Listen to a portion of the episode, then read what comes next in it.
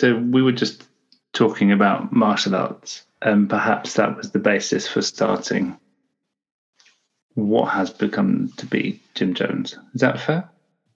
Yeah. And I think there were there were a couple climber. There's a climber or two locally.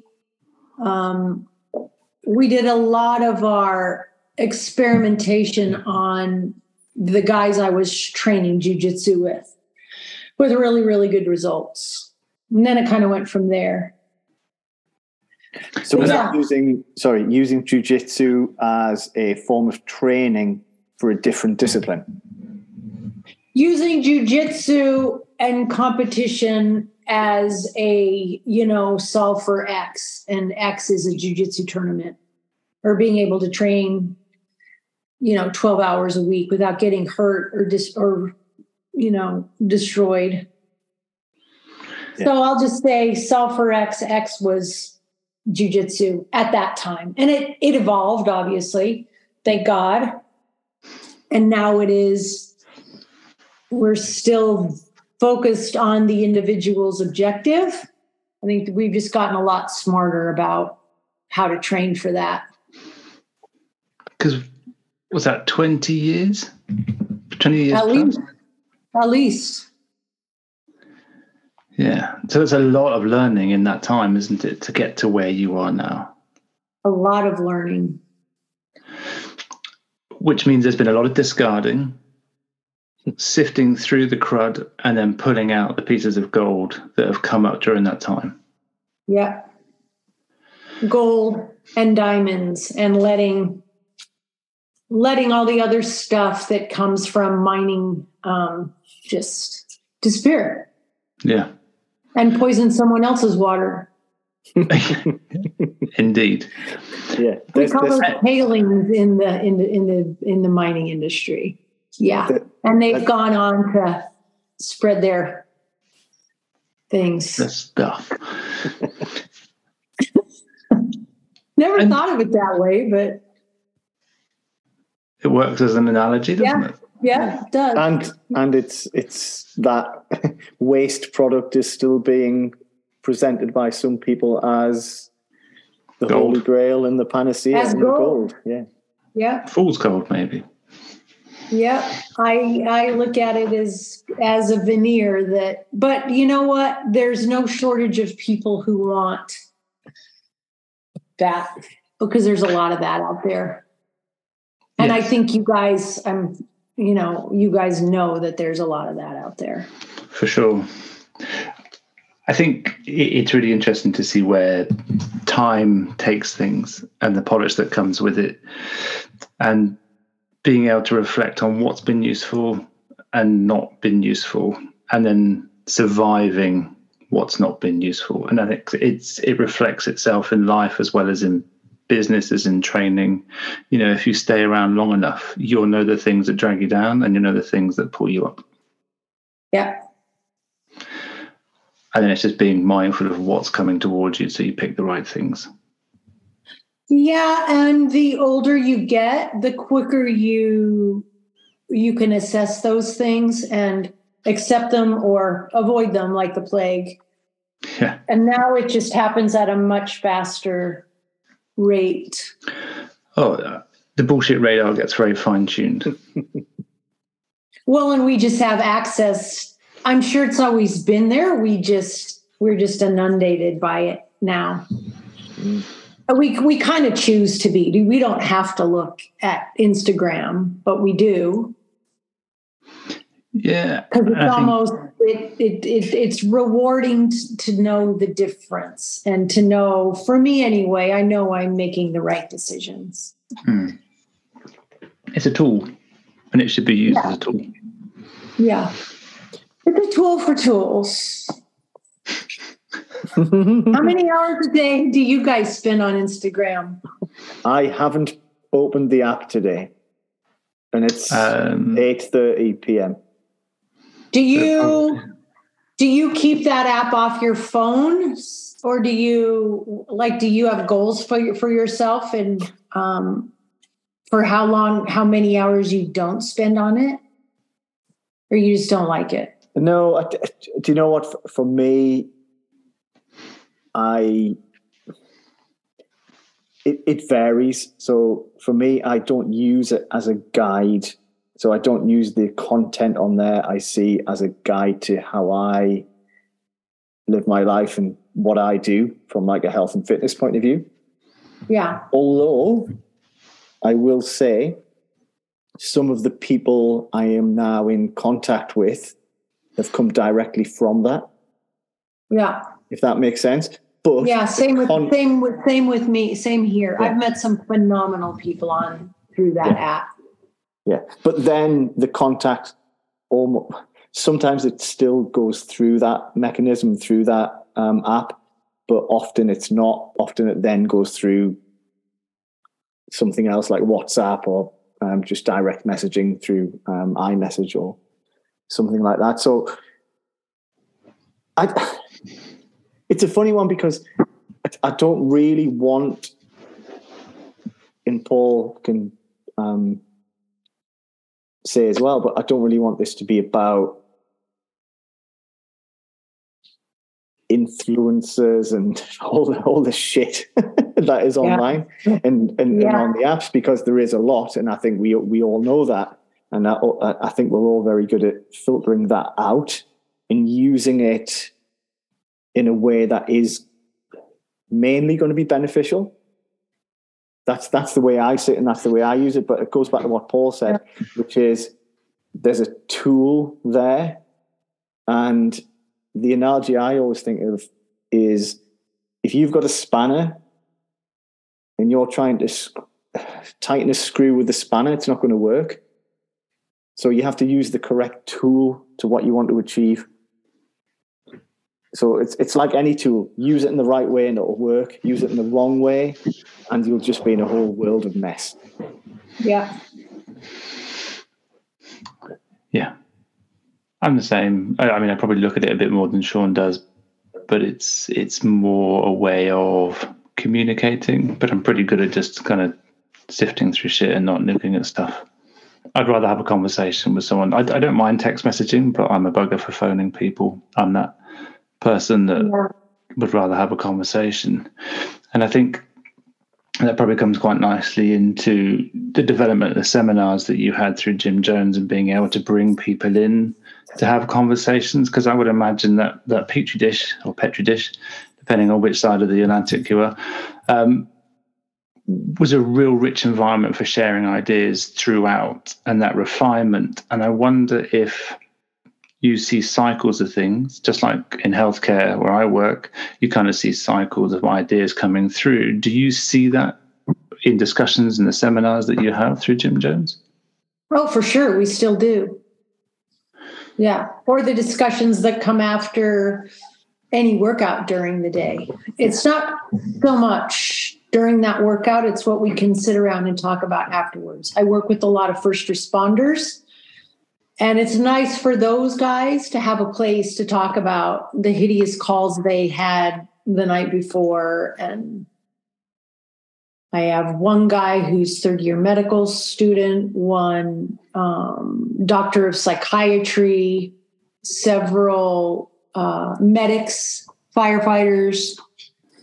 It's really nice for those guys to have a place to talk.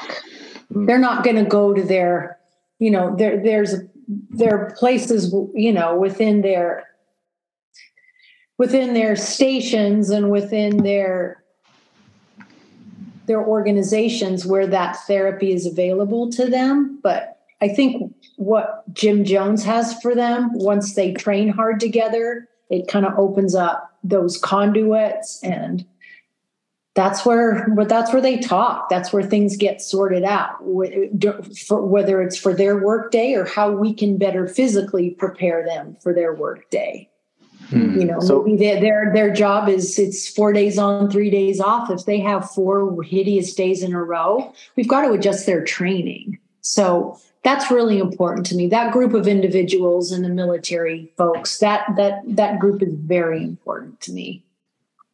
So do you think they are reluctant to open up before they've done something difficult from a physical point of view? Do you think that the, the, the, I think it's easier for people to what you know once you open them up like that. I think it's it's a lot easier. You don't really have you don't really have a lot left to sh- keep it shut down. I mean, it's a very liberating experience to be able to just It's let like all that stuff box. Yeah. And I think physical activity is a really good a really good tool to dig into that. It's um it's a catalyst, isn't it, to a conversation. It it breaks Yeah. down the barriers. And I think to come to Sean's point about are those people not in the service for them to go and talk to, I think I think you have a certain mindset. You then want to speak to people with a similar mindset. So if you're happy to end it in a workout, in a physical effort, not everybody gets that. So you can go and talk to a psychologist, but actually, if they've never experienced that, they won't get where you're coming from.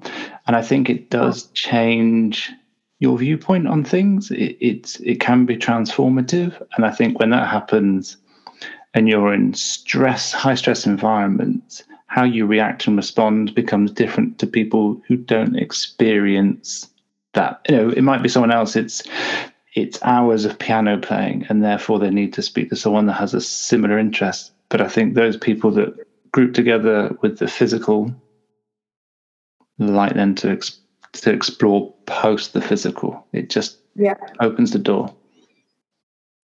Yeah, I have a hard time taking um, criticism from or be supported by a person who has not done the things that I have done and continue to do. Mm. I know that they do their best and I appreciate that, but I need to be around people who ex, whose experiences are similar. And and medical school or the school that, you know, getting your degree in social work, that's no offense to them, but I I need more than that before I can talk about it.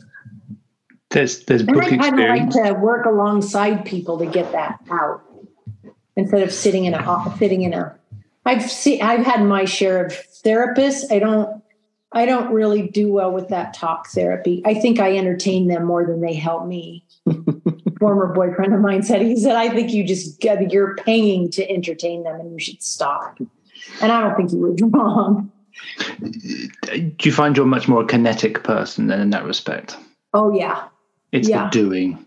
it's the doing the talking modality for anything just isn't doesn't really do it for me i have to experience something with someone So actually doing a hard day's graft, whether that's because you do some work with Horse for Heroes as well, don't you?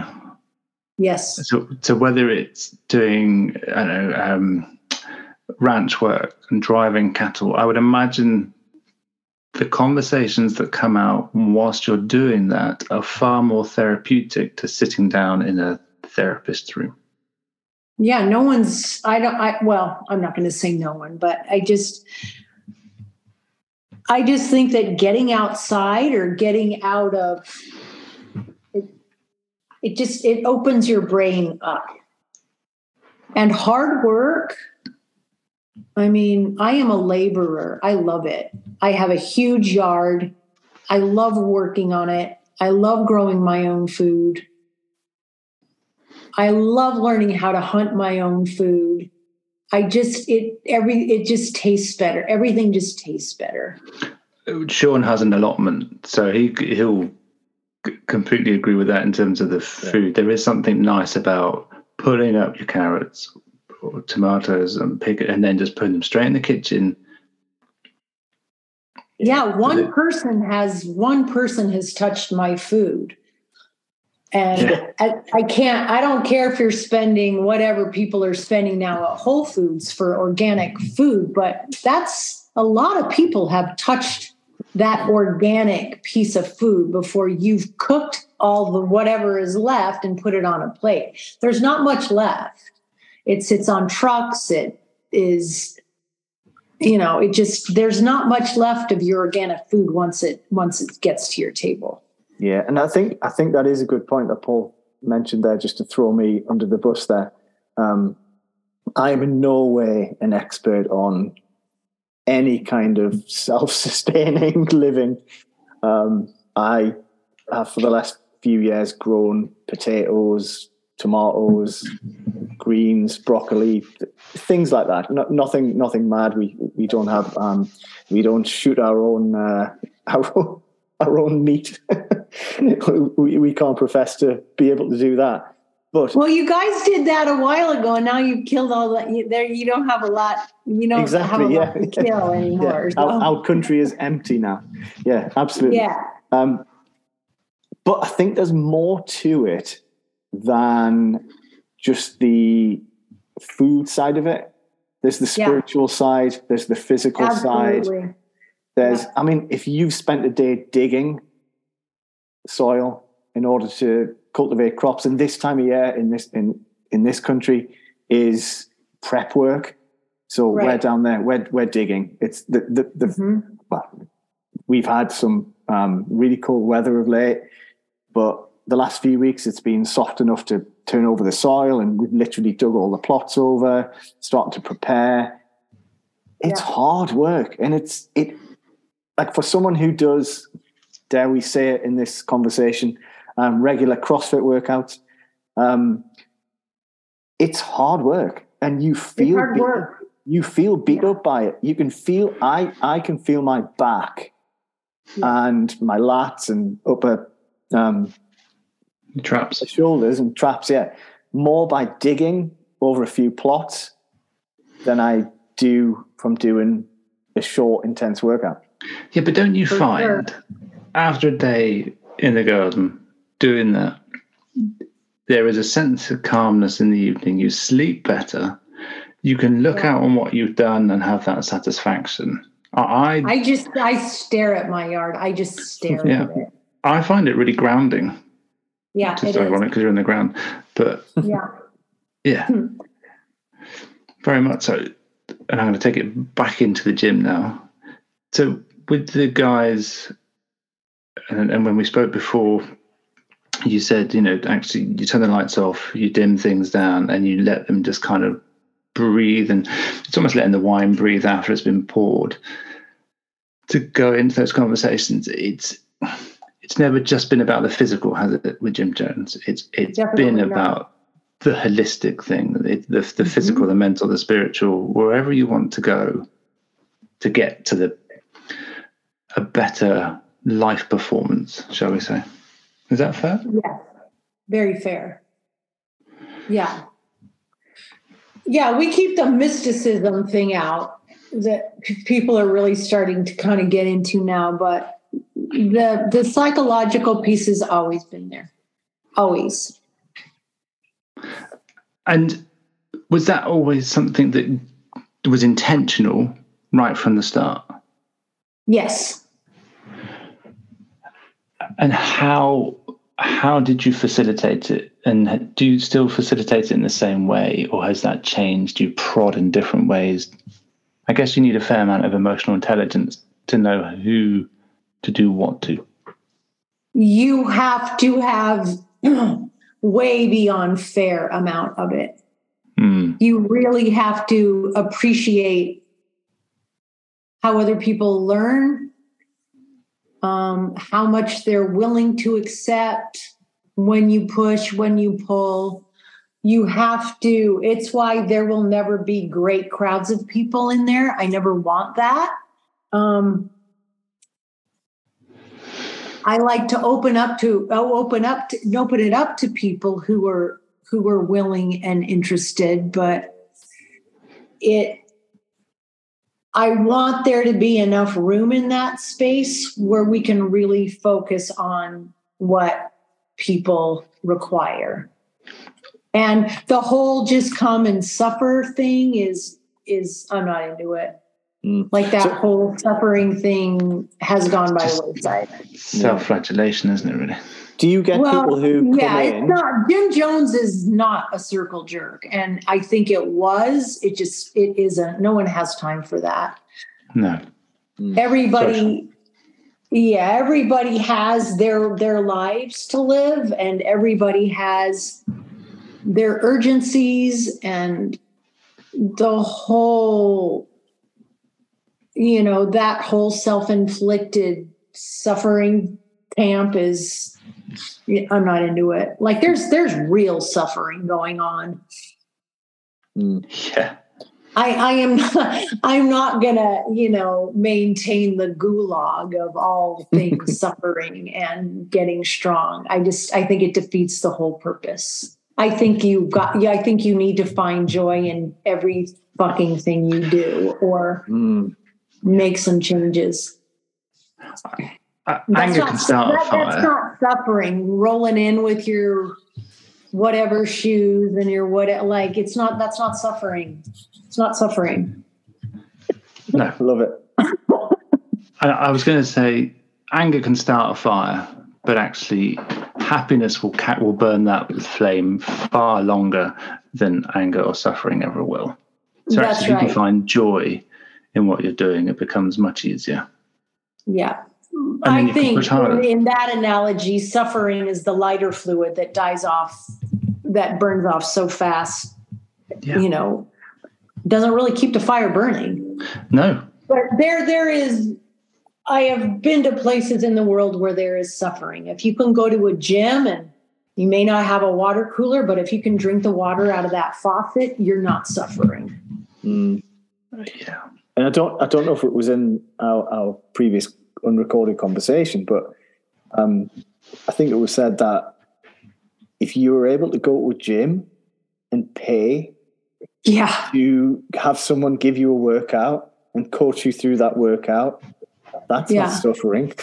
it's not suffering. It's work. being coached. it's yeah, it's work. testing your Yeah. limits. It's Yeah. all sorts of other things, but it is not Yeah. suffering. Yeah. Do you find with some clients, patrons, members that come in, you almost, if they come in with that kind of mindset, you almost have to turn them away. A bit like when you're breaking in a horse, you turn them away for a year before you bring them back in. Do you have to do that with some people to kind of make them go away and realize what's going on? Sorry to jump in here. That's exactly what I was going to ask before. In Okay. terms of people Hmm. coming in expecting a certain thing because they've heard certain things about the approach, and "Ah, I'm going to come in here and I'm going to suffer, but I'm going to come out the other end much better. Well, you know, that's not, if an individual just comes in there to suffer, I mean, that's up to them, but like it's just not sustainable. It's just not sustainable. Um, and the men and women who have been in and out of that place and really do have suffered, um, like it's just, I think it's insulting, honestly.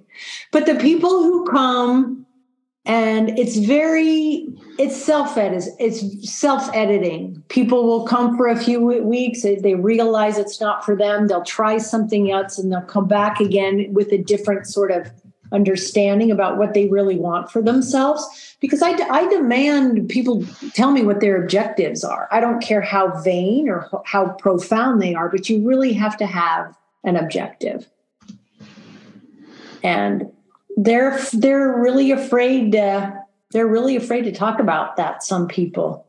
And that kind of personality doesn't really fit in there. Maybe they'll go back and think about it and try again but yeah that place self edits and the group of people who are there now the people who are there to train i encourage those that we have brought up those who've been through the seminar program they run the groups now I take pictures and I help them, but I'm I am obsessed with creating leaders and not followers. I am obsessed with creating leaders.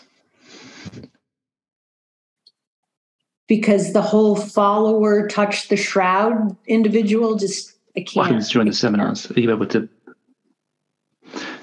What happens during the um, the seminars? Are you able to kind of give a bit of light into that? Um, we've got a tactical seminar. We've got uh, fundamentals, an intermediate, and the advanced seminar. and then it it's obvious where that process goes. Um, they people that come to the seminars typically have a pretty good foundation of strength and conditioning and they know what they're getting into and we have programming to to support folks who really they're scared about coming so we have created several different programs so that when people come, they're not just freaked out for that first day they're there, because that's just kind of a waste of time. They come in, they feel like they've been participating. That place is weird when people walk through the doors. You can always tell a martial artist because they will just stand there and they'll want to pay respects because it's it feels that way. And you can always tell when a martial artist walks in, he kind of wants to like bow to the bow to the gym, which is kind of neat. It's really mm-hmm. neat, actually. There's a there's there is a tremendous amount of respect that kind of went away with a couple different players because those people wanted them to be the be the ones respected, not the place itself. So if I can and if I can bring up a difference between you know in these decades, it's is that it the place itself demands respect, not any one individual. And that's taken some time. Mm. That's taken some time. But time worth spending together. Oh, yeah. Sure. Yeah. A lot of time and a lot of money and yeah, a lot of patience. Patience. Yeah, I, th- I think that which um, is not my best look. I worked on. I've had to work on that.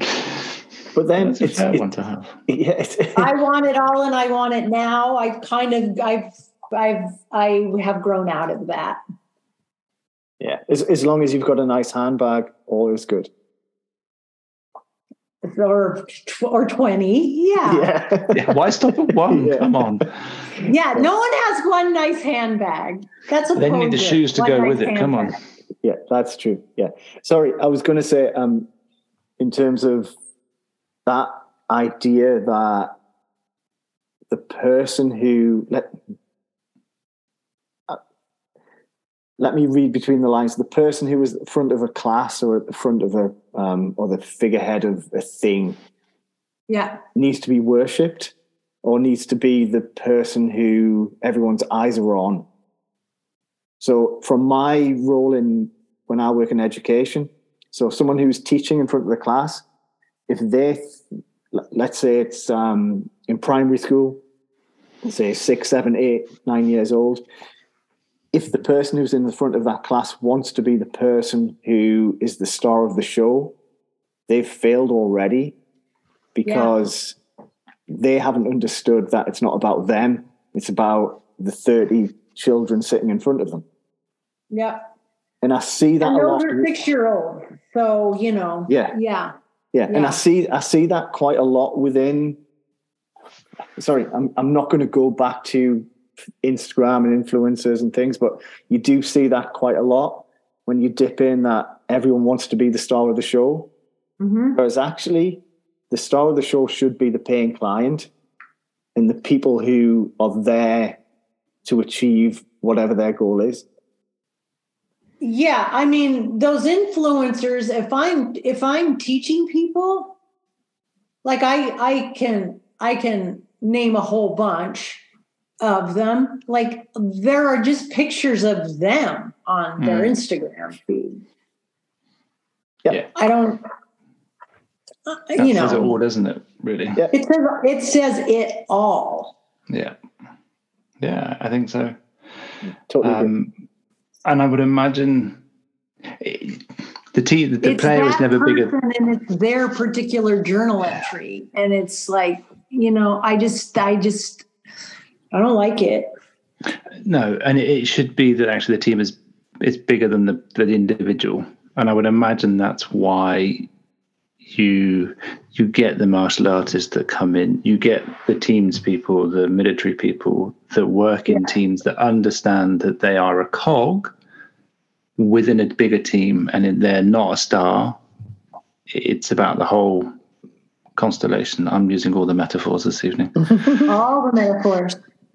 I spoke with a friend of mine that I actually met through the the Gym Jones work that we were doing. I don't know how long I've known the guy, and he works for a group that doesn't exist. One of those kids, and all, and he's at the top of it, and he just calls himself a cog in the wheel. Where most of those guys at that when they're in that position, they have different opinions of themselves. But I love that he calls himself a cog in the wheel at that level and that many years and that many deployments. And there are people who have not done shit that think that they are so far above being a cog in the wheel. That's all any of us are yep.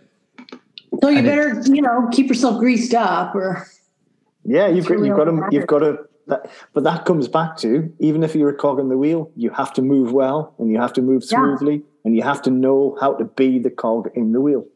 That's mm. right. Because otherwise, you're messing up everything else. Everything else, and everybody knows it, and everybody sees it. I just, I just don't really. It it is not the man; it is the mission, and that's really the big analogy for me. And I'm around those men all the time, and they remind me of that, and they remind me why I've made the choices I've made because we owe them everything. Hmm. Yeah. Well, I feel like we do. I do. I owe them everything. Yeah. But I think that's that comes back to that hardship, doesn't it? You know, you mm-hmm. get to go home to your comfy bed. They're stuck in a desert with bullets flying over their heads. It's a bit of a different. Yeah. Or if you're a climber, for instance, you get to decide what day you go, what weather window you take advantage of. Like, there's not, no tapping out, uh, is it? when you're great? halfway, that, like that's all you ever. That's all you did on your time. Yeah. Likely somebody else's money. Like it's I don't know. No, I it's think not that awesome. It's not that awesome as you as we get older and then you see what people have what's you what you you have a different appreciation for sacrifice and I think that's the right word, sacrifice. Yeah. Because it is. Um, and there's no guarantee. Mm-mm. So when we last spoke, we finished the conversation talking about talking about approaches to training and what people kind of should and shouldn't do. Yeah. It's it's it's, it's a straight, yeah it's it's not exactly. I feel like I said something I shouldn't have said. No, no, you didn't. And I appreciate it's not an exact science. It's not like you should do this. You should do five by five. You should do you know whatever it is. Yeah. But I think from myself and Paul's point of view, um, you're someone who like we both respect in this space. Sorry, sorry for calling it a space, and we're going back to the um, influencers and things, but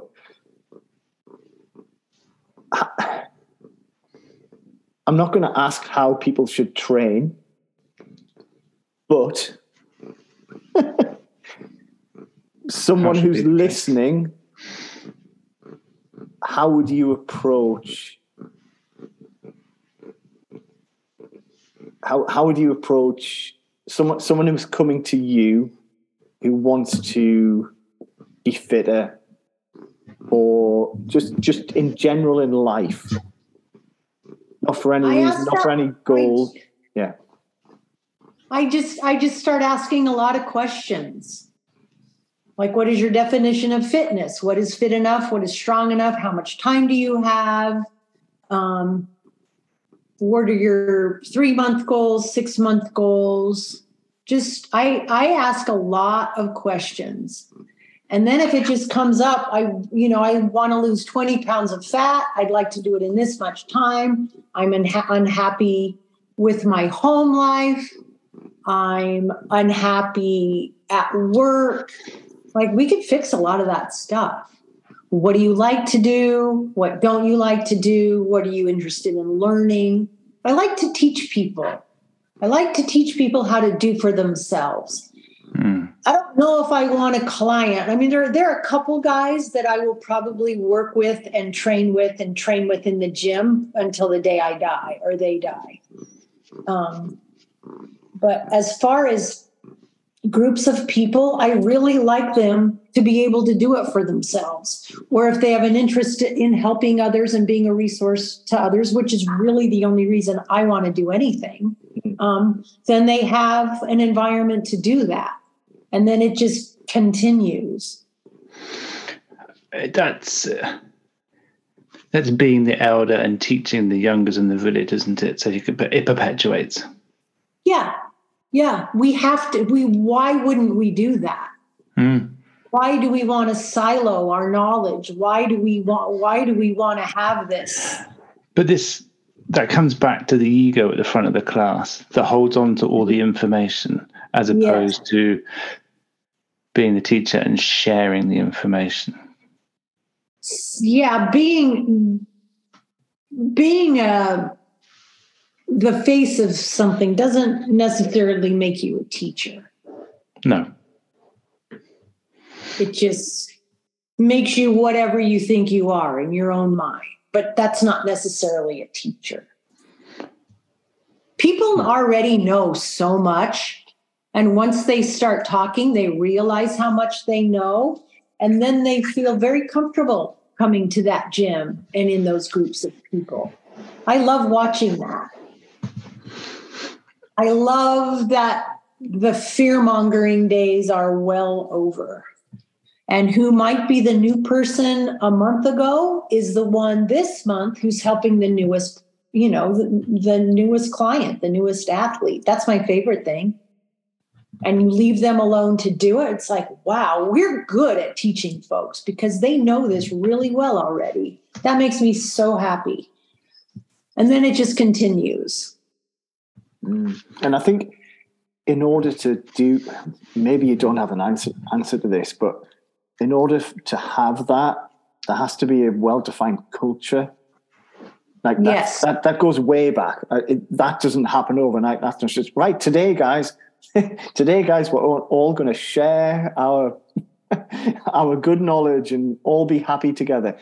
That's something that has been established a long time ago and has yeah. developed, as we talked about earlier, the experiences, what works, what doesn't, to the point where people come to this space and not necessarily the space, they might be remote, they might buy into the ideas here and there, but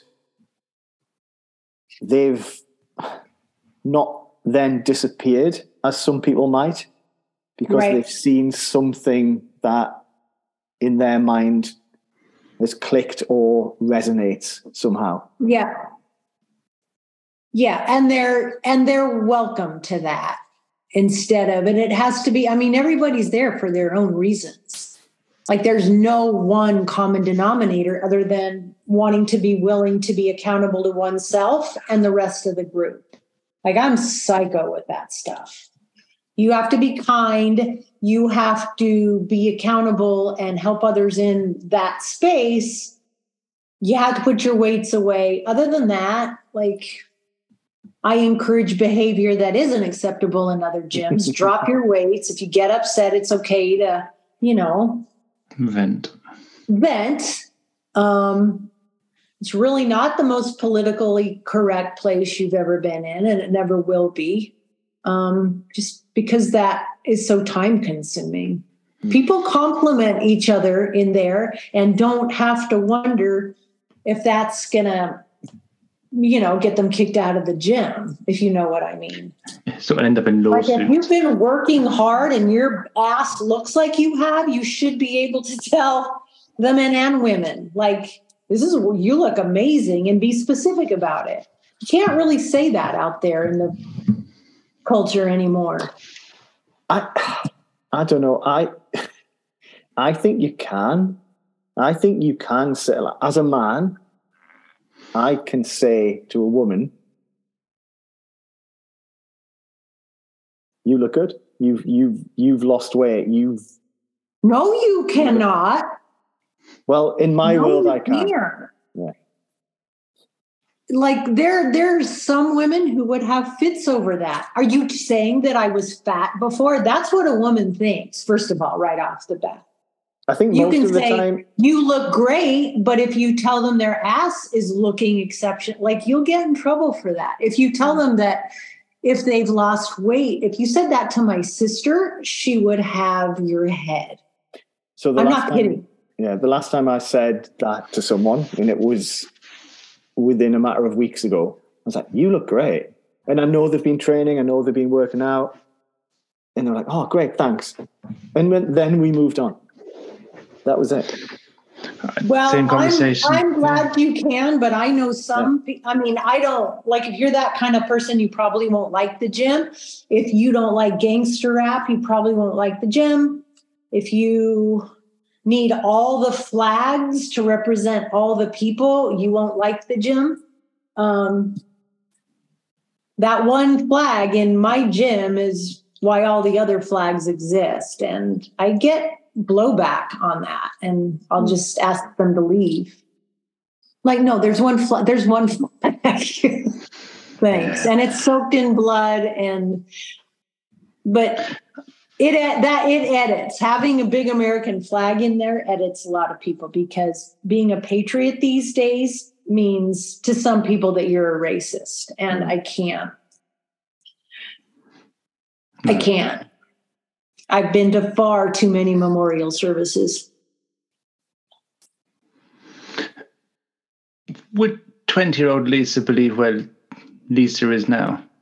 Was was was some exercise and training always on the horizon? Yeah, because that's always that's always been my life. I don't know if I ever thought about the people I would be able to reach, how many of them, and the caliber of people I've been able to reach, and the people that I call my very, very, very, very, very good friends. I mean, I wasn't really raised to be a gym person. Like, I think I disappointed my ancestors a little with that. But then I knew what I would be able to do with it. So I didn't feel too bad. Yeah. It just allowed you to express your physicality more. Well, in my personality and my ability to connect people and reach people and communicate with people. I was raised with the thing that those who can must, and that is just how I always think about stuff. Because what was your early career before the gym? I was a fashion stylist. Which obviously plays into physical appearance as well, I'd imagine. Yeah, in, in a a little bit more of a superficial way. Hmm. And when I realized I found more, more joy working with people, kind of developing them from the inside out, I got I got that made me a lot happier.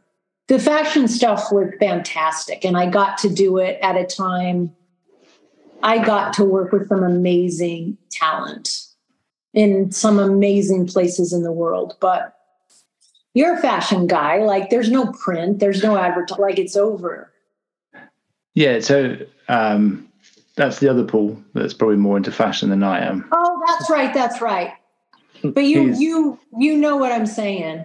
I do, and I I, get think you two mixed up that way. yes, And there's but only think- there's only two Pauls in England. There's only two Pauls as far as I'm concerned. Anywhere. yeah, That's I'm, true. I'm happy with that. Yeah. Yeah, Um, that. but no, I think- I think you're that, right. That was a very, very, very special time. Hmm. But yeah, it all it all kind of makes sense. And actually, I would imagine what you learned in the fashion industry comes across into the fitness industry. There are those frailties, the insecurities, the peacocks that come in, and those that always just want to graft. And I think you see that in the gym on a regular basis. And again, it comes back to that self selecting. It will self select with the work that you do. Yeah, yeah. And I would imagine in the environment you have, the other participants will call bullshit on people and tell them to wind their neck in. Yeah. And I let that play out. Like if there's an issue with somebody who might come in and they're know-it-alls and they you know they want to talk shit on like they just come in and it feels like it feels negative i'll let the people in mm. my gym and in the groups sort that out. Yeah and i think i don't need in, to come in and have conversations with adults. I let that i let the group sort it out. Uh, it's like a pack of animals. They find their pecking order yeah we're we're all a pack of animals Hmm. Yeah. So my view, and just taking a view of fashion and fitness to mm-hmm. call those two things a thing. Um, I think there's nothing wrong with wanting to look good. Nothing. And I think sometimes people are criticized for it. Yeah. I criticize for, I'm not, this isn't about status and finance and ability to do a certain thing, like afford a designer label or afford to go to, you know, a fancy gym in LA or London or wherever. This is about wanting to, in your subjective way, because it is subjective, yeah, look good and feel good.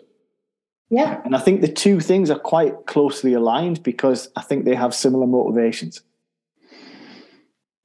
That would be my take in, kind of bringing those, the fashion and the fitness worlds together that's well i, I think uh, yeah they're not mutually exclusive at all. I mean what what do you the importance of how people look when they go to the gym to look better i mean there's some thought that goes into that. And i'm not against it. I think it's great that people care. I think when people give up and they stop wearing pants with zippers or they're wearing pajamas you know on an on a 3 hour flight and slippers it's well, I don't believe in that in a in a international flight, but they're comfortable in wearing their liquor store pants now pretty much everywhere they go. I just call them liquor store pants because can't it's just people have just given they just you can see it's they have given up. Yeah. And COVID yeah. really like they just to, people just wore stretchy things. Yeah, it normalized going to the shop in your pajamas. It did. It did. It didn't do us any good at all. We could have taken that that test and that experience and did and done something completely different with it. Simplified I, instead of complicated. Yep. I really like so in my role in nursing. Whoa, echo enough. She jumps up on the dining room table. Can you see her? I can see her checking out the window. Yeah. Who's, I, um, who's who's there? Who's who's at the? That's Echo. No, who's at the window? Who, who's she? Who's she looking at? Whoever she's. I don't know. You'd have to ask her. So far, I don't see anybody. Uh, she'll take care of them. Um, yeah, I'm not worried. She starts bite work here soon, so I'm not worried. nice. You'd have to be um, an idiot to come into my house. Oh yeah going back to that appearance thing, I, working with older people in nursing, it's they still come in with their shirt, their tie. They make the yes. effort to be as immaculate as possible. Yeah. And I can remember when I was younger thinking, why would you bother wearing a shirt and tie? And now I go, do you know what? Fair play on you because actually it's a standard and it's holding a standard yeah. of self care. And actually, when that starts to slip, it's a warning sign from a healthcare professional's perspective. Oh, they're a little bit unkept. I'll bet it is. Yeah. yeah. They're not getting their laundry done and they exactly. can't. They and can't. Yeah. Seeing patients in clinic versus seeing patients in their own home is a massive, a big revealing because patients will put their one good suit on to come in. Hmm. And yeah. then you go home and you go, oh, hold on, there's an issue they haven't done dishes in weeks or yeah yeah you know what and they've had that suit for 50 years how our our clothing now i mean it's a completely different mm. we just buy gar we buy horrible quality that might be in fashion for one season or last that long. And that's just not that way, the way it was done. Just looking at closet space in America and storage units in America, like we don't need all that shit. Like buy I have coats, I have Burberry coats that I've had since I was in high school and they're perfectly fine and perfectly yeah. fashionable. Yeah. But that's also timeless fashion and high quality material. Yeah. And well looked after. Yeah. You know, if you have a well fitted suit, it should last you for life, unless you get fat, in which case, shame on you. Yeah, it, it really should. And you guys are far more interested in that bespoke kind of way of dressing. Americans just don't. It's just, it's not good. Yeah. It's not I, good. I, I think, I think the perspective of the, um, the UK bespoke suits thing. Yes, there there is that, but yeah, there's there's the similar.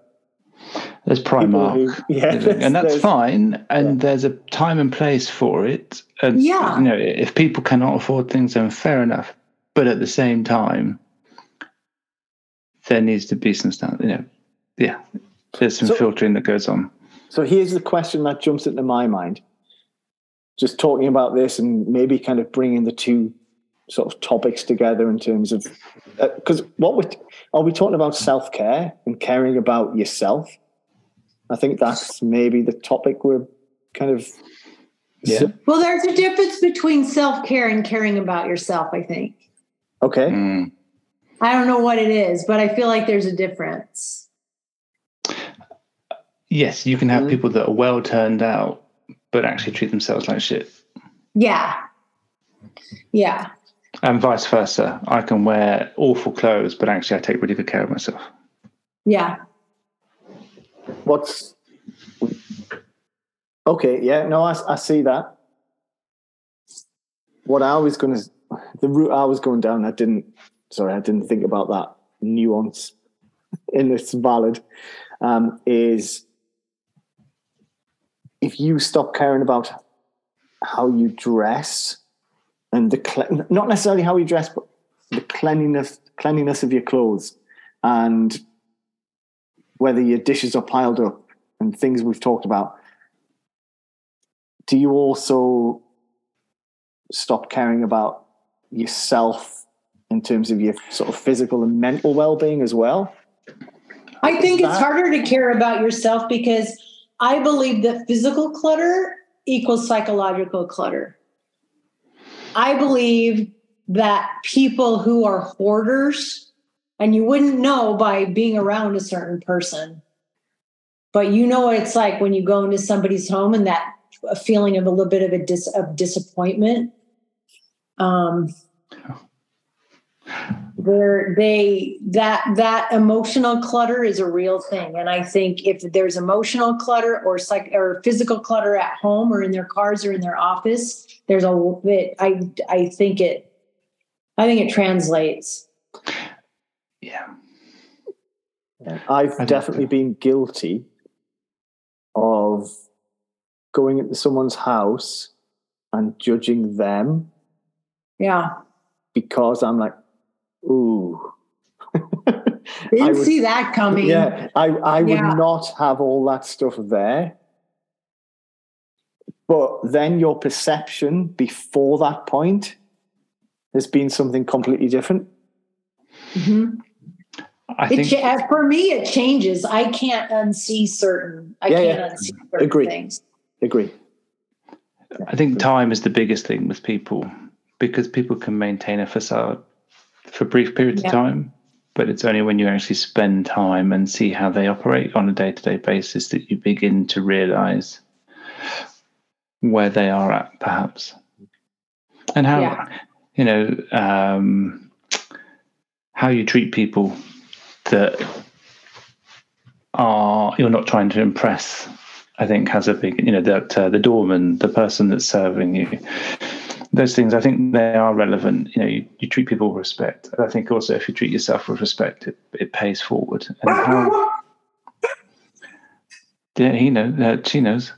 Um, but if you're not looking after your environment, then your environment can't look after you.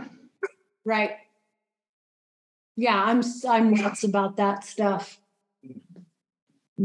Yeah. How can you sleep well if you've got a hundred thousand different things going on in your bedroom because it's all cluttered and stacked up and messy? How can you, you, you work you well? Can't. You can't. No, and I think it's the same in a, in a gym environment. You know, if you've got a lot of mess around you, how can you use that space well and everything without the fear of crashing over a dumbbell, a barbell, or something? You know, that's how I feel anyway. Yeah, it's, I mean, it's dangerous. Hmm. And I think just having that stuff around you and I yeah, it's dangerous. And if you work with the elderly and you make home visits, you see like some of those apartments and homes have now they're dangerous, and that's why they have to leave that particular setting because they can't they can no longer look after it, and then it becomes dangerous for you know. And I think I think that we all live with that every day. We just have these little we have these little booby traps everywhere if we don't look around. Yeah. Yeah, I think that's fair. Do you, your range of clients, so you obviously have your specialists, your martial artists. Do you have your normal run of the mill Yes. Person that comes in? And how yeah, do they and interact? then they they they they they start focusing on something. They come in as normal, and then after six months, there's nothing normal about them, and you you watch real change. That's cool. When you're dealing with high performing athletes, like first of all, they're the easiest people to train because that's their job. Yeah. But I like getting people in there who've never done anything like this. It it changes them. Does it inspire them? Are they inspired by what they see? Yes. Yeah. Echo, don't do it. Good girl. Ooh. So, I, yeah, go on, Sean. sorry, what? Maybe this is like a kind of too specific a question, but what percentage of people who come in from a just a standard Joe Bloggs off the street, what percentage of those people reach that life changing moment? All of them. There yeah, I can't imagine they're able to, to to be idle once they are there. There is that One- Once they Continual know what they're capable of, they're kind of fucked, really. Yeah. that It opens the that life- door, and if doesn't you it? think about how neat that would be to have never done something that physical in all of your life, and then you do it, and it gets easier, and it gets easier. I don't know if easier is the right Yeah, word. imagine this word. bit, the head. but you're more comfortable with it they're just like where Yeah. where where where will this stop and it really doesn't stop Yeah. and Is then they will add a martial art a martial art. They will add a sport. They will add i want to learn how to be a safe fire gun owner and handler. Like it just goes. It just it just there's no end to it at that point. Yeah, and I think it's, it's they just maybe they just there's a point where they just get it. It's it's it's that like it's it that point where it's quite hard to describe what that point is, but it's just the thing that they get to that flips the switch in a certain Yeah. direction. And I would imagine you see it in the eyes. It i changes see it in the way they walk, Yeah. the way they look. the way they walk, the way they get out of their car before they even walk through the gym. Mm. It's just different. They they just move. They move differently. They ask different questions. They dress differently. Um, it's just yeah. And it when it happens, like there's no going back. They've seen the other side. Yeah. exactly. Yeah. And internationally, do you get that flavor coming back from the guys that have done the Gym Jones mentorships and then do training and then come back to you guys? They have similar conversations. Does it just spread out and have? Yeah, it just it's not unique out. to America. No, no, America. We like to think that it's unique to America, but no, it's everywhere. It's everywhere. And are you going internationally to do seminars? Now uh, yes, but we have enough. We have enough of a base overseas for them to host the seminars and for them to teach because they know their language, they know their clients, and that's a that's a new thing. There's no fucking way in hell that would have happened before. Yeah, you know, because the guy had to teach like, but sure. that doesn't that doesn't grow the guy with the gym in the Netherlands, that doesn't give that doesn't empower them. They're just they're just hosting a seminar for someone else. That's not good for them. They need to take charge. Like here's the here's the curriculum, get it printed up, but teach it in the way your clients want to be taught. The dogma is not fun for me. Mm. You look no, like you have a tail, Paul. Do you, Sean, do you see when his cat's back there? He looks like he has a big so, old tail. So I think this is episode 56 now of this podcast. Yeah. Paul always has a tail towards like kind it's of really funny looking. Yeah. With she she's my cat. She comes to me more than my wife or my son. Yeah. And she likes yeah, she likes to hear what's going on. she yeah, likes she, the conversation. Well, they like to be part. They like they like that. Cats like so, that. I they read know. to my son every night, and she comes and join us every night. Aww. She knows the routine. She comes in, gets on the bed, listens, and then comes out. And that's been going on for the last well since we've had her. They know when something's Aww. going on. They just know hmm. when something's something's nice, and they want to be a part of it. Yes, absolutely. Jenny, you don't have to be so quiet. um, yeah, the people, the regular folks, yeah, they don't. They they aren't regular folks. It takes about three months where they're not regular folks at all, and they know it. Mm. That's that, quite exciting. That gym has split up a lot of relationships. It's ended up, including including my own.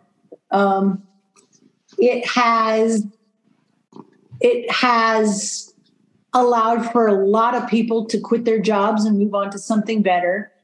It has allowed for people to get out of their not so great um, apartment or shared home and buy their own. Like those, all those things happen. Mm. But yeah, if if there's a couple and one of the two is not interested in in improving their lifestyle, like that relationship doesn't last. Do you get couples coming in? I don't like people. I don't really love the couple thing working together. I don't. No. I think. I think it's a, it's too good of a an, of an environment to do something without your yeah your Great. significant other. Agreed. Yeah, I agree as well. or if if yeah. you're both going to go, you go at separate times. You got to go at separate times. Yeah. I don't. There was. I kind of had a rule once, but I don't know if I spoke the rule out loud. But yeah, it's just it just makes for a weird environment. And then you know, as a coach, if they're having issues, and then it's cre- and then it's like, uh, I don't want that. I don't want yeah, that. I think I think a lot of the time it, it comes back to what we talked about earlier in terms of what people's goals are. Because if you're in a couple, like your goals aren't going to be the same. You're not going to have the same goal. You, you're different. No. Like even though you're a couple, and like myself and my wife, we we used to like go to the same facility together, like many years ago before we had children. And we now both train at home, but completely separately and at different times. Yeah. And that works because we have completely different goals in what we're looking to achieve. And it just works. Yeah, I, yeah, I think it's a very intimate. Those goals are, you know, they they're they should be kind of private, really. I mean, not secretive, but you know, private. Um, Yeah, I think that's I fair. think, yeah, I just think it's too good of a of an opportunity for people to to do something without their spouses. Yeah. And I I don't know. I'm big on the familiar familiarity breeds contempt thing anyway. I think that it's important for couples to have their goals together, and it's it's just as important to have goals as individuals. Yes. I think that's really important. So I sometimes try and tell my wife, "Oh, today's workout was really hard. It was this. I did this. I did this. I did this, and then it was an AMRAP, and then I did it again, etc., etc." Yeah. She doesn't care. She does not. Yeah. Did she give you a medal? She's Yeah, like, I, exactly. I bore your baby. Shut up. Like, She doesn't care. She's like, I, I, she's she sees that I'm healthy and sees that I'm fit and sees that I can do day to day things We don't want the details of it all. Exactly. And I real I realize that, but sometimes I just want someone to say, "This was hard. I need to tell you.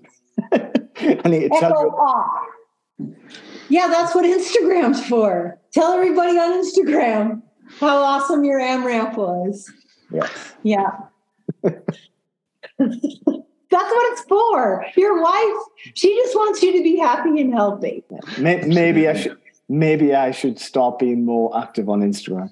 Maybe. Yeah, and people will give you like thumbs up emojis or fire emojis. Like you'll feel a lot better about yourself. Yeah, yourself. but then I won't get enough thumbs And up. And you can make Yeah. stuff up. That's Yeah. the best bit. You can just Yeah. make shit up. Then I'll feel sad because Paul didn't like my video or whatever. Oh yeah, it balances out. Don't worry. You live. You still get up in the You'll, morning. yeah, you'll it's fine. Yeah, I'll be all right. Where where do you see Gym Jones in ten years' time? I don't know. I think we'll have Gym Joneses out there on the landscape.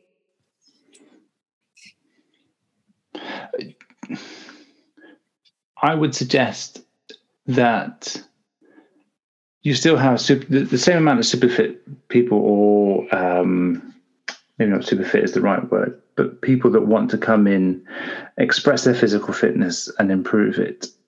I think that still Mhm. happens across, but I think we're seeing a much larger population that are not fit. As a kid, I'm very, as a child, I would very rarely see a fat person, an obese person. Whereas Oh, yeah. nowadays, it's far more common Yeah. to see Yeah, there was someone there that's was large. one fat kid in elementary school, and everybody knew who he was. Now, yeah, You're looking at the thin kid. And I, I'm wondering if we are slowly reaching the point where things are going to change again. Because it's been it's built up over the last 20 years, I think. Well, probably no, over the last 34, 35 years. And I'm just wondering if we're just slowly getting to the point where things will slowly start to switch again and the next generation coming through will push for a healthy lifestyle. And it's just, I'm wondering whether you see that if in from where you stand, or whether you see it still just going to shit and people are getting fat.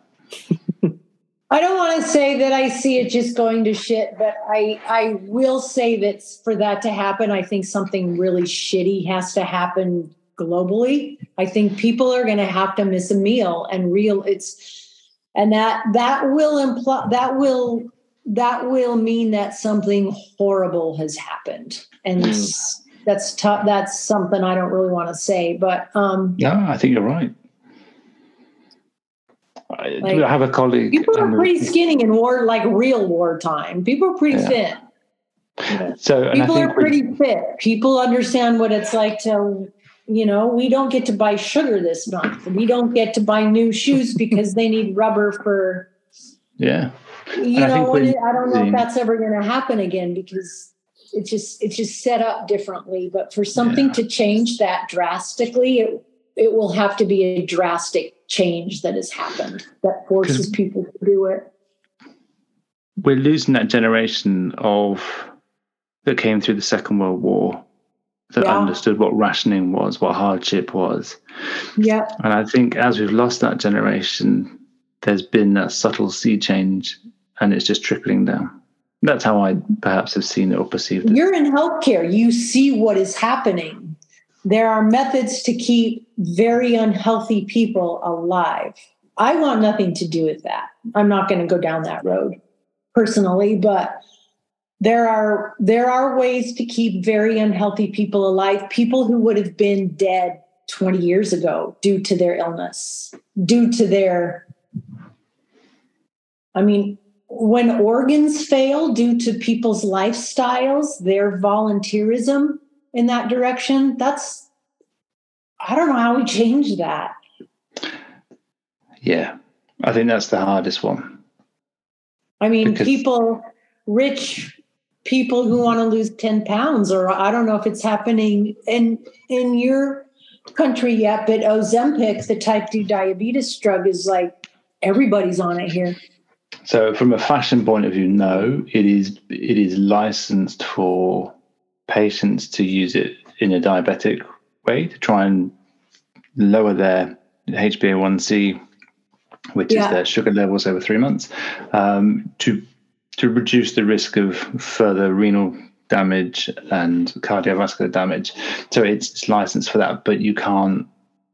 I'm sure you can, but it's not as f- a fashion Yeah. or lifestyle choice choice at the moment, as far as I'm aware. Sean, you're not aware. Yeah, if, if you have twelve hundred dollars a month here, you can there you could throw a rock any direction, and you can get it from a med spa, you know, any sort of um, anti-aging place or plastic surgeon's office, or I think regular just um, internal medicine for. I think I think anybody will will Mm. prescribe it. So on Saturday there was a, um, a magazine supplement in a, the Saturday newspaper. Um, I didn't read it because I don't I don't like to read these things because it makes me a bit angry and annoyed. Um, talking about the weight loss injection thing that everyone's having, and I was like, "What? What? This is a thing?" And yeah, it makes you realize that then it becomes mainstream because it's in it's out of the medical world and it's into it's into the Saturday newspaper world.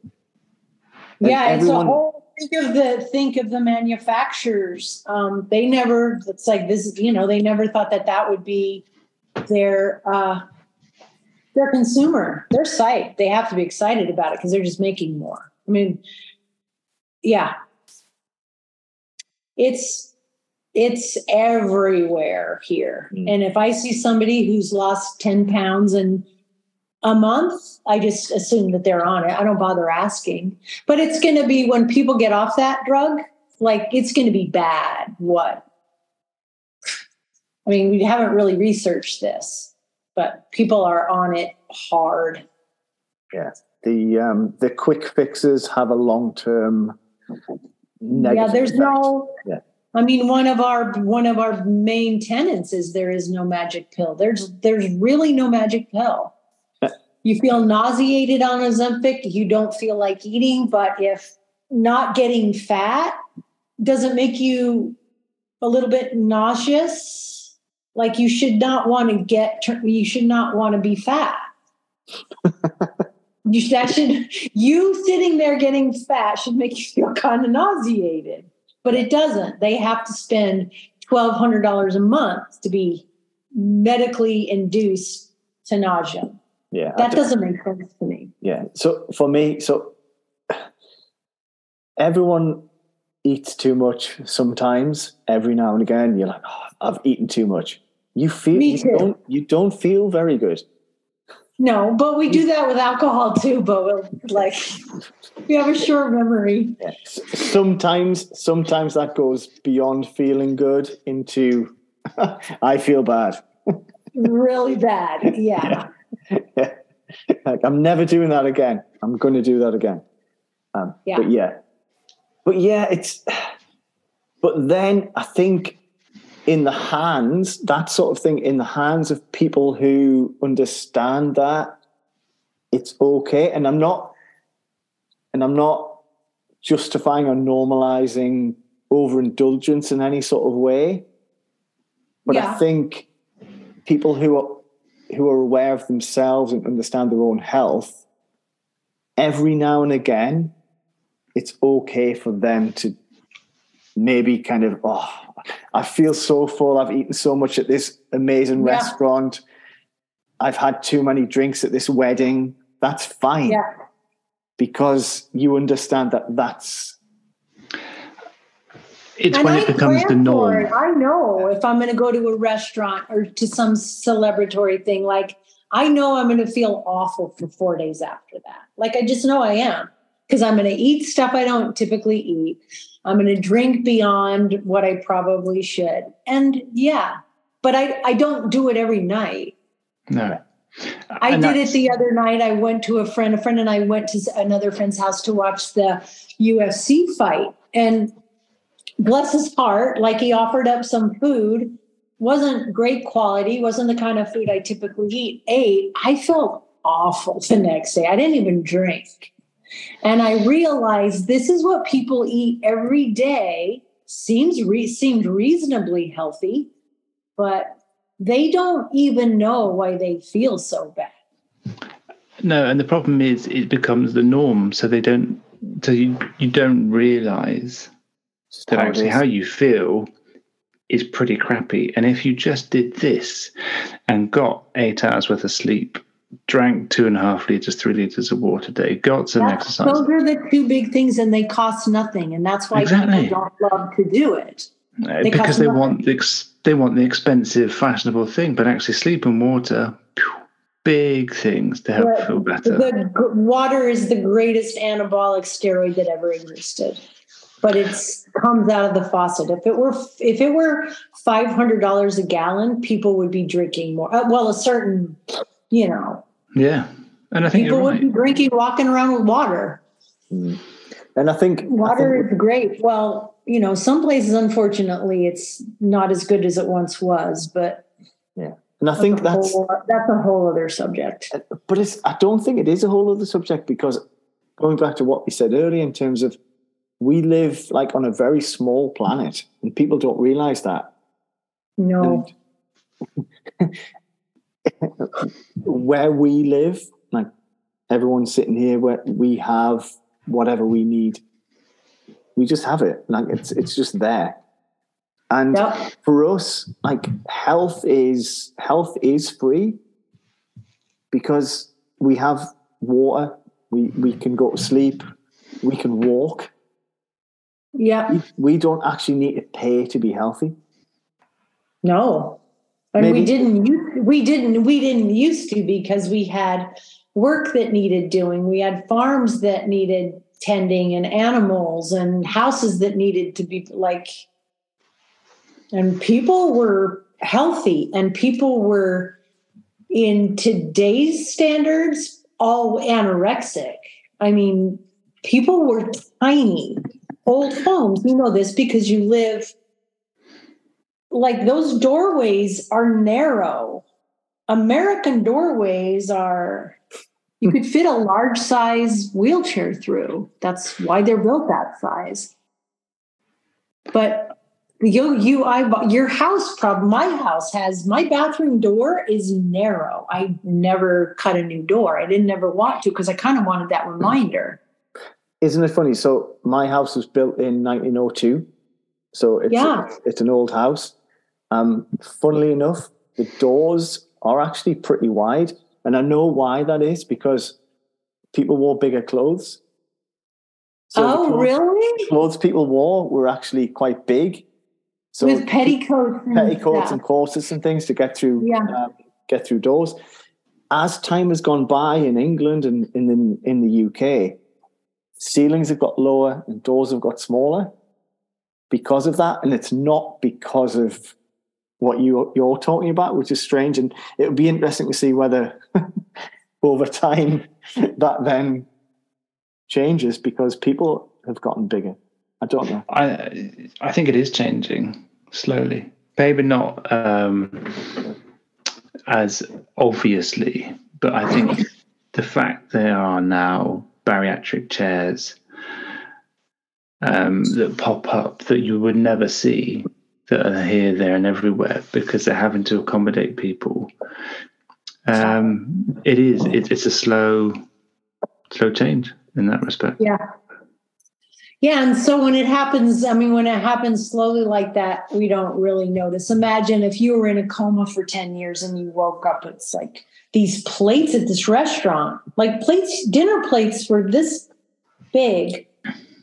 And now you could feed a family of probably four with one dinner plate from, you know, an average restaurant. That's just crazy to think of. Yeah but your um, grandmother's china is this big. It's that. It's yeah. ten inches. It's tiny. I I have I have some. I have Same. china. Yeah. Yeah. No. And it was smaller.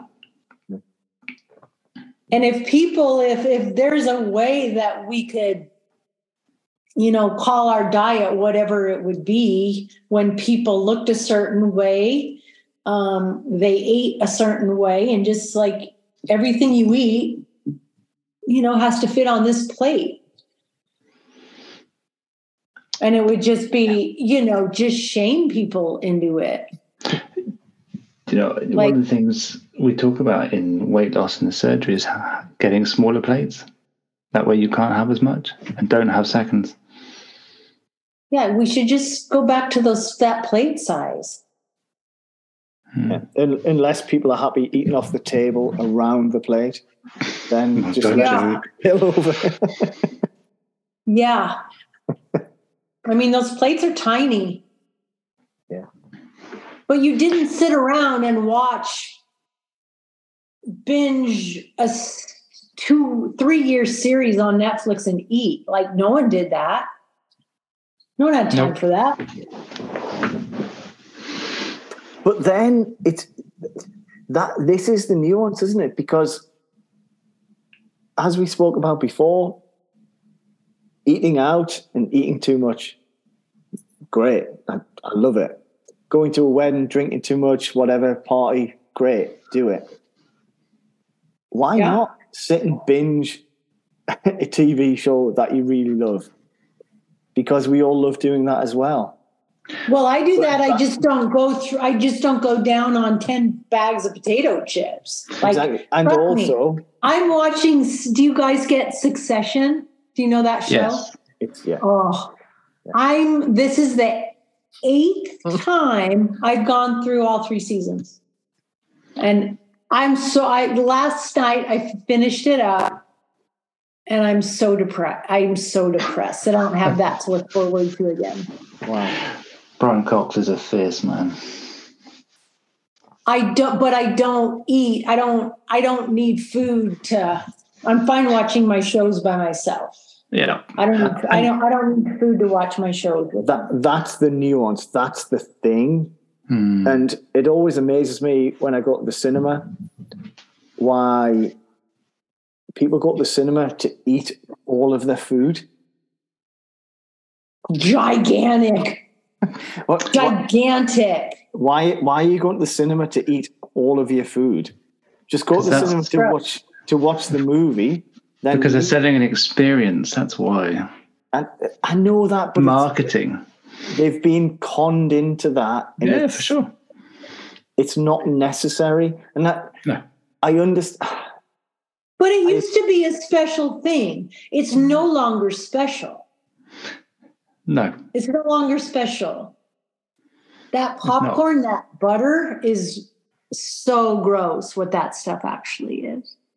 Yeah. And you get like the giant thing of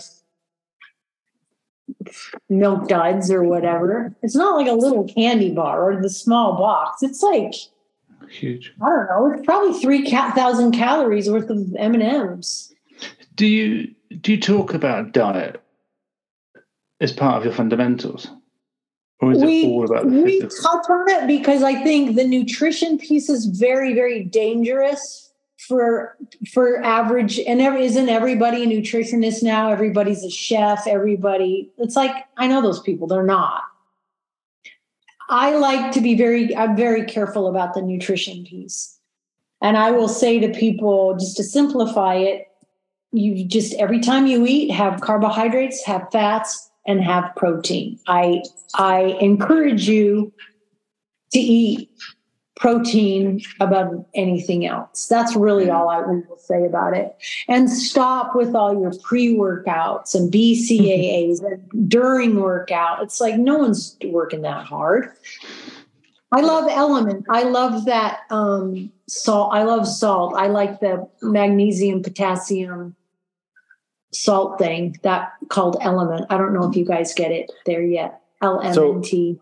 So, so I I still do, and the only thing that I've kept um, taking is the wrong word because it seems as if you you're taking a like a, a drug. Um, so I, I used to I used to do protein powder, BCAAs, and all that sort of stuff. But the only yeah. thing I've kept is within my um, just water bottle is the electrolyte tablets. Yeah. Which yeah is great. That's what the, that's what the element yeah. is. That's that yeah. makes all the difference. Yeah, and I, I don't know if it's psychological or whatever, but it seems seems to work for me. It seems to reduce kind of um, like DOMS the next day. It, it seems to just help. I don't think it's psychological. And that I mean they're electrolytes because our body, I don't have to tell you guys this. I mean, it's it's circuitry, it's electricity. And no, I don't I don't think it's psychological. I it is the one supplement I will not I'll never be without. So I I would take creatine and I have a protein shake in the morning just out of convenience more than anything else. Yeah, but did um, you a few years ago were you taking everything one hour before, ten minutes before, no. during?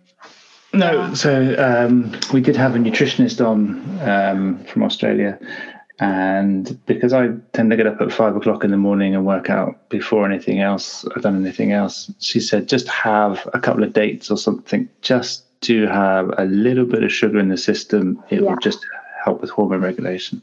but but that's it. I don't. I've never had pre workout.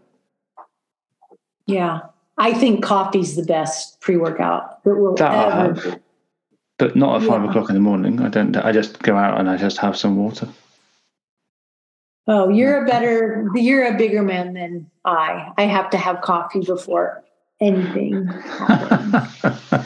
it's just routine more than anything else. I think if it was a, if I was training at eleven o'clock in the morning, I'd probably have a coffee beforehand a little espresso or something. something black and strong. Yeah. Yeah. It is interesting though, because in the conversations that we've had on this podcast, I have I have put into practice a lot. I say a lot, like some things that people have said, but I've tried some things and dropped them as well. And I think one of the things, and uh, Paul mentioned it there. So Sally Sally O'Neill, who we talked to mm. in Australia, who is a nutritionist and she knows her stuff. Um, yeah. I have stopped. I don't train in the morning when I get up. So I don't eat anything for two hours after getting up. So I get up around seven and I probably eat nine, nine fifteen.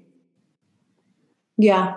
And I always used to eat when I got up, like first thing, like just out of habit. And I think it's made a massive difference, like to the way I feel. Like having those two hours without anything solid in yeah. my system. And I don't know why. I don't, I don't know why that is. It, I could never eat. I mean, I would never last in the military for a handful of reasons, but the fact that they eat like when they're told and the minute they get like I can't I can't do that. I don't like to do that. Everybody's very, very, very different. And I think that's a key point. It's a little bit of self agency in trying yeah. to see what works for you. Um, some people need to eat straight as soon as they get up. But again, maybe you eat later in the evening as well. I don't know. I eat like I'll go probably two and a half to five and a half hours before eating anything, and then I'll just eat a little something. But I can't sit down and have like, I can't start my day with food. I have to start it with coffee and yeah. just that clear, clean buzz of caffeine. And then I get a lot of the kind of work done that I don't like to do on that buzz. And then I can get on with my day. But I have to do that work that I don't like to do right off the bat when all I have in my system is caffeine. Yeah. I have to say, uh, sorry, Paul, I have to say, um, as soon as I get up, espresso machine is on. Yeah. I need two, two, espressos. That's I start the day with two espressos. Yeah. What would you two be like if you couldn't have your coffee? Awful. I'd be, well, I would be terrible. Yeah, So the answer to that is I've You don't no, wanna know. I've no idea. I don't know. I don't want to know. I tried going. I just. It's just. I'm not. I I get a significant amount amount of more work done, and I'm just a better person with coffee. Although I I will, think- I will say, that's it. That's all the coffee I have. All of my Yeah. coffee I have is before eight a.m. And that that's good. and that's it. I've made a mistake. Somebody brings me a coffee at work, and I don't want to hurt. Like I'll drink it, and I and I pay. Like I don't. It's not good coffee. It's Starbucks. I'm very fussy about my coffee at home. Yeah, that shit makes uh, like I, it makes me sick. But I have my cafetiere at work. I have myself a coffee. But That's it. Your your coffee life has improved, though, Paul, hasn't it? You've you've you've matured onto better quality coffee.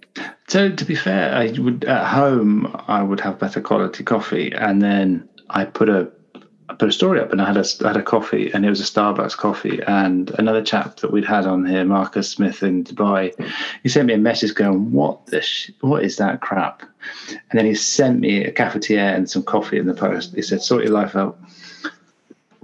Yeah, I mean, that's a like- that's a good friend. They have it, but they don't. Yeah, it's it's gross. It's a horrible coffee. It's consistent, and if I'm in a pickle, I'll drink it, but I do not like it.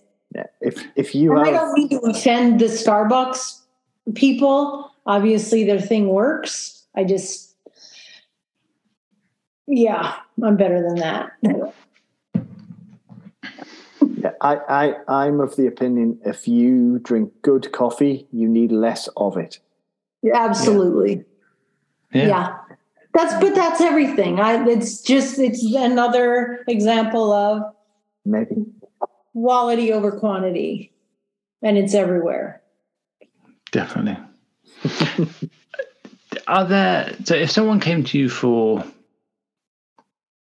three, five pieces of life advice? I'm I'm asking the big questions.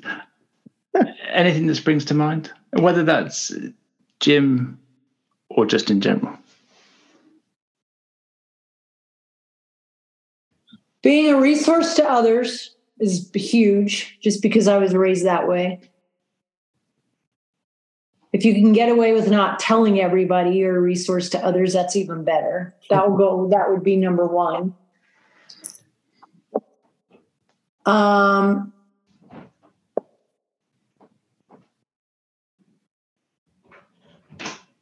pick really really really good exceptional friends and mentors. And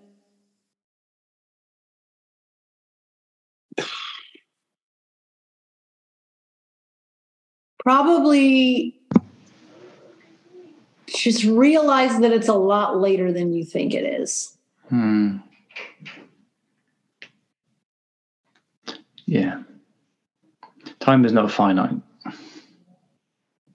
no To get get stuff done, don't put it off.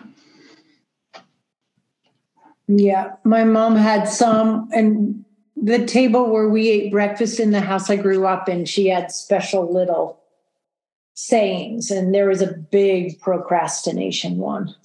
I think it was just the definition procrastinate, to put off, postpone. Like that was big in our house. Hmm. Sorry, there was a. Huxley quote, and then there was something else. And then just to, just the ingrained those who can must. Yes, there's a responsibility, isn't there? If you can, Uh-huh. you should. Yeah, you have. I mean, you have to. There's an obligation. yeah. It's an obligation. yeah. Because a lot of other people around you can't. Can't Yeah. for whatever reason, and it's it's a hard thing. Oh, my dog's doing something crazy. And it's a hard thing not to judge, but try not to judge why they're not doing it. Just let them see that maybe there's a better way without being a dick about it. Mm. Yeah, don't be a dick. There's enough Don't be a dickheads in the dick. world. Yeah. So the fi- final thing, I suppose, in terms of the question is for you, Lisa, um, Gym Jones, a shining light in the world of training, as everyone wants to hear on podcasts and on Instagram. What should people do? Should they do bicep curls or um, squats? Both will get you laid. I advocate both. That, that's the answer. I mean, if you do it right, anyway. Yeah. Or ma- It's maybe as simple as that. We're simple characters. Like Ah, I ah. know no one wants to talk about that, but that's, That's- really that's really the big thing. That's the clip that's going out. I don't care. that, That's you know- I don't I'm I am happy to say it. the funny thing is though like that's the joke that is the joke isn't it because Yeah. it is. yeah everyone says I- it. it's like should i bicep curl should i squat should i, should I deadlift Yes. Yes. I once heard should. someone say, should. um, yes you No should look- all of the above yeah, Yes, you should. Even on the same day. Like it's just just do something, do it well, and show others how to do it. I think being an example is important. Yes. Yeah, definitely. No. Be a good example when you're squatting and doing bicep. Make sure you're doing it right. Oh, shit, I feel like I need to get a safety bar, do squats and bicep curls at the same time now. that, i think that's what lisa was saying as you were Yeah. squatting you need to be curling as well No, no, no, that's not what I'm saying. No. No, I'm I know- a I big know- I'm I a know. I, I advocate do one thing at a time. yeah i know, I Do it really, really well. I don't even care what the thing is. Just do it better than anybody. have, have you seen the um the florida grid is it the florida grid league um which is like a have you seen it paul the florida Yeah. grid league guys So it, it was born out of CrossFit, wasn't It's- it? And yeah, so tried it's to have a the CrossFit- competitive league. But what they've done is they've combined stuff like um, pistol bars. squats Oh, and chest to yeah. bar, back flip, muscle up, toes to bar things. No, I don't. I don't even want you to finish what you're saying. I don't want to know anything about it. You need It But of becomes a course, I'm just going to say, of course, Florida. That's all I'm going to say. Of course, Florida Fair. I think, yeah. Seek mastery, even if you don't get there. If you can get better at what you're doing, it pays Yeah. more dividends. Yeah, and that goes Yeah. across everything. Everything, Yeah, everything. everything. I don't understand the point. Otherwise, No, I understand the point. I think we're, we're great. We're coming to an end, and it's been an absolute pleasure. Thank you for taking the time. Yeah, it was fun. to sit with us. John, I'm sorry you couldn't get your shit together earlier. I hope you're okay now. Yeah, that's just my, that's just my life. He's a hoarder. No, um, yeah. It's okay. um, where can we, do you want people to find you? I guess that's the Yeah. question I should ask. Where can they find you? I don't know. Yeah. Do you want me to give out my phone number? No, don't do that. So Gym Jones is probably the best person. not find somebody. Like it's too easy. and right, if people want to find you, they can make the effort. Yeah, yeah. I mean, I don't want them coming to my front door for obvious no. reasons, but I'll meet Definitely. them. Yeah, I think if um, people want to just Google Lisa Boshard, they will find. I've never do. Googled myself, so I don't know. Yeah. What comes up? Maybe, yeah. I don't think I have federal offenses, so I should it should be okay. But yeah, or the gym, or everybody's on Instagram. They say they're not, but everybody has a burner account. Everybody's trolling everyone else. Yeah. yeah. If you if if they Google you, the first thing that comes up is your Instagram account. Yeah, perfect. They Which don't have to go any further than that. Nope. Lisa but everybody's information is out there. It, it's very expensive to keep stuff off Google. Very expensive. Yes. Well, if those people if, at Instagram are smart that they got that to be the first thing. Very yeah. smart. um, Lisa, it's been an absolute pleasure. Um, thanks for being you Oh, thanks. I wouldn't know what else to do.